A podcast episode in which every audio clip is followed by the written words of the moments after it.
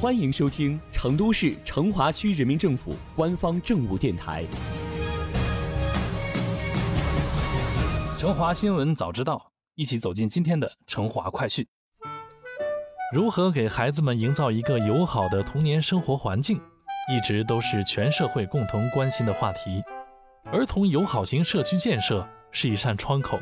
投射出的是一座城市对儿童的关怀和爱护。你所在的社区，孩子们平日里都是怎么玩的呢？今天就带大家去成华区龙潭寺街道华冠社区，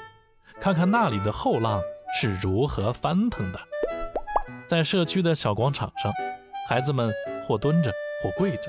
用手中的彩笔在画纸上描绘着他们眼中的蓝天白云。可爱的小动物，最爱的爸爸妈妈。摒弃钢筋水泥空间的束缚，杜绝 iPad、手机游戏，让社区儿童参与到儿童友好型社区建设中来，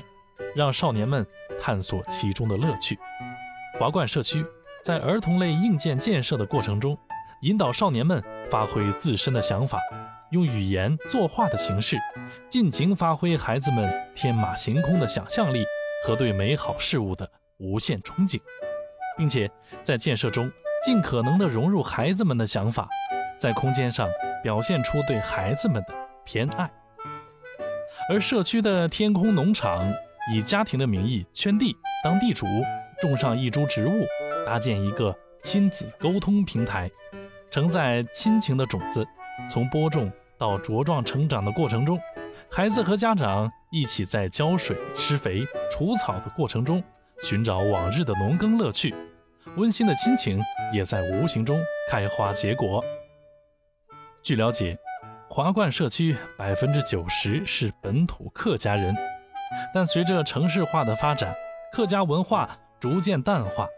社区注重地域文化的延续性，以讲述客家故事、吟唱客家童谣的趣味活动，吸引辖区少年参与，潜移默化传递尊老爱幼、孝敬父母的传统美德。华冠社区的雏鹰们唱着客家之声，不断传承客家文化。华冠社区相关负责人表示，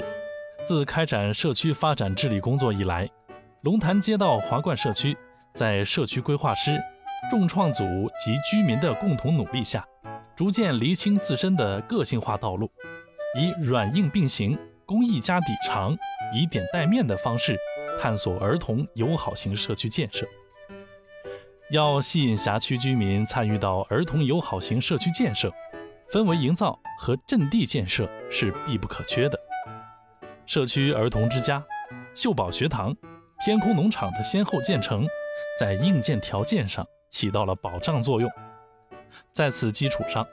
华冠社区长期注重对儿童类服务的推广，利用居民微信群、公众号等媒体平台，加上院落宣传的方式。招募院落的居民参与各项活动，大量的人员参与也倒逼了社区的硬件服务要时刻跟得上居民的需求。建设儿童友好型社区啊，不仅是塑造自身的个性化标签，